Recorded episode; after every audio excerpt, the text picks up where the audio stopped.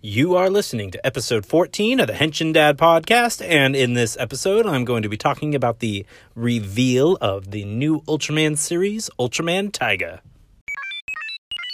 Hello, everyone, and welcome to another episode of the Henshin Dad podcast. I am Wes, I am the Henshin Dad, and I'm here to talk to you about tokusatsu and something I have not actually given any time to thus far because I have been on my little podcast sabbatical, as it were, for my paternity leave, and that is the new announcement for the Ultraman Taiga TV series. And I was very, very excited to hear about this. So let me tell you a little bit about this, courtesy of the Tokusatsu Network. That is a fantastic website that has lots of different news for tokusatsu programming and such, and I would highly recommend that you visit it. And I'm kind of just kind of steal the information and news from there, but I am giving them proper credit, so properly attributed and properly cited, if you will. So anyway, this is the latest Ultraman TV show that's going to be airing, I believe, on July 6, 2019. So this summer, a brand new Ultraman show that's going to be really, really awesome. And the cool thing about this one is that unlike um, Orb and Geed and even a little bit of Rube in that sense. They all kind of relied on the powers of past Ultra heroes and whatnot, and that's great if you're really into the lore and everything. But this one looks like a bit of a departure from it in that there are. Well, let me just go ahead and talk to you about it a little bit, and we'll, we'll just kind of ponder what this means. So, anyway, this is the well, the, the, the title Ultraman, I almost said writer, but the title writer, basically, Ultraman Taiga, is the son of Ultraman Taro, who was in Ultraman from many, many years ago in the 70s, I believe. And he is, you know, he, he saved the Earth and he's a pretty cool guy, I guess. I have not watched Ultraman Taro yet or anything related to him, so I can't really tell you how awesome he is, but I have to assume he's awesome. He's Ultraman. So, anyway, Ultraman Taro, this is the son. Uh, Ultraman Taiga is the son of Ultraman Taro, and he is, you know, super strong, sense of justice, very enthusiastic, and he apparently uh, goes and becomes an Ultraman. I, I don't know. I don't know. The lore is a little bit weird. I'm guessing this is another situation, just like you know, with Ultraman Zero and a lot of uh, uh, the you know older Ultras, where they have like a host body and whatnot. And I have not really seen a lot of the new generation stuff, so I think some of that stuff is similar. But anyway, the uh, there's three three Ultraman, three Ultramen in the show, and that is Ultraman Taiga, Ultraman Titas, spelled T I T A S, I guess, and Ultraman Fuma. And the thing is that they are from different planets where different Ultraman reside. Uh, planet U40 for Ultraman Titas, and planet O50 for Ultraman Fuma, who's kind of related to Ultraman Ro- Orb, and Rosso and Blu, or Rube, you know, the two that become Rube.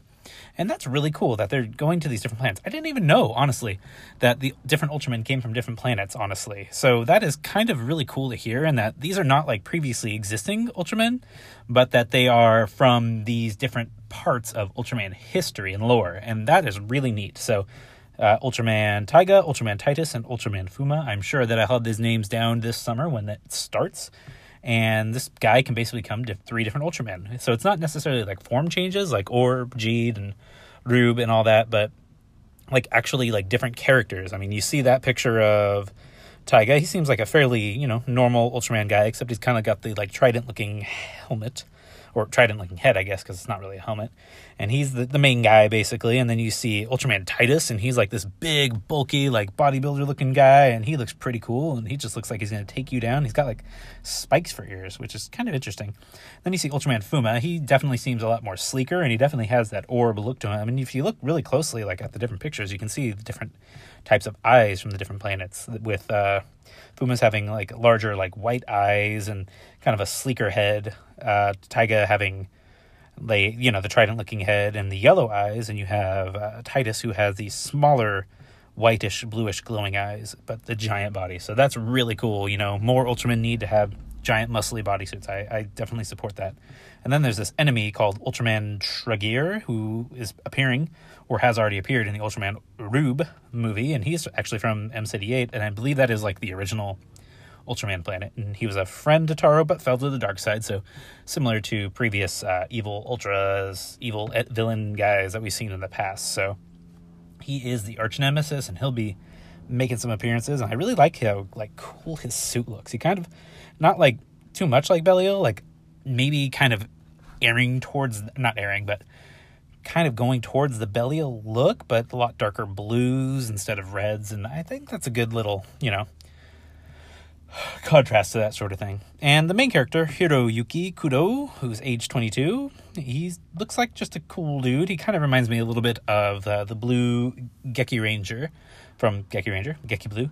Kind of looks similar to that, especially with the um, suit that he has. And he's got a really cool changer, which is like a wrist more. So, you know, a lot of the Geki Ranger parallels and homages here and he has the spirit of Ultraman Taiga that dwells inside him. You know, he apparently he's just a cool guy and just super honest, super kind, and everything. And he embraces everything, as the article says, and he grows to become the bridge for humans, aliens, and Ultraman. So he's definitely like a, a catalyst for a lot of events happening around here. So anyway, that's that's Ultraman Taiga, and since it airs on, in July, I'll probably go ahead, assuming you know whatever the subbing situation is, whether, you know, Crunchyroll does the subs again or whether it has to be fan subbed or whatnot, I can't say. It was really disappointing that Rube did not come to Crunchyroll with official subtitles. So, but, you know, they also made the episodes available on YouTube to watch. So I'll be watching it regardless, and I'll be watching the subtitles that come up with it, whether they're fan made or official.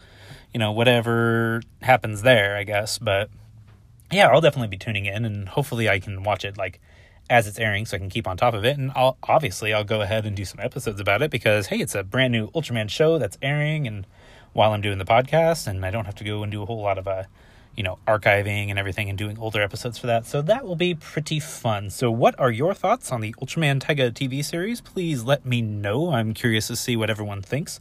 I've seen some really good like feedback online about it, and I think that people are really excited about it, especially with you know the different Ultramen coming from different planets, but not necessarily being pre-existing Ultramen and everything. And I, I think that's that's just a really cool idea. It just really expands upon the the backstories of these planets and characters, and I think even one comes from like an anime only, you know, planet that hasn't really been talked about too much in the main series. So that is very exciting. So please let me know what you think of this new Ultraman TV show, whether you're planning on watching it. And I definitely would def, I definitely would definitely, I definitely would love it if we could have some good feedback going for that because I'd love like to, you know, open up a, a mailbag type thing when it's actually airing so that everyone can like send in their thoughts and I can read them on air. And I'd, I'd like to start doing that if I can get more regular about keeping on top of current tokusatsu programming. So, anyway, thank you for listening. This has been Wes, the Henshin Dad. I hope you have enjoyed this episode. I hope that you are ready for the return of more regular episodes. And yeah, just uh, stay cool and be awesome and keep transforming. Complete. Thank you for listening to this episode of the Henshin Dad podcast. If you have any questions or comments for me, please feel free to reach out to me. I am at Henshin Dad on Twitter. That is H E N S H I N D A D. Or you can reach me by email at henshindad at gmail.com. And until next time, cast off.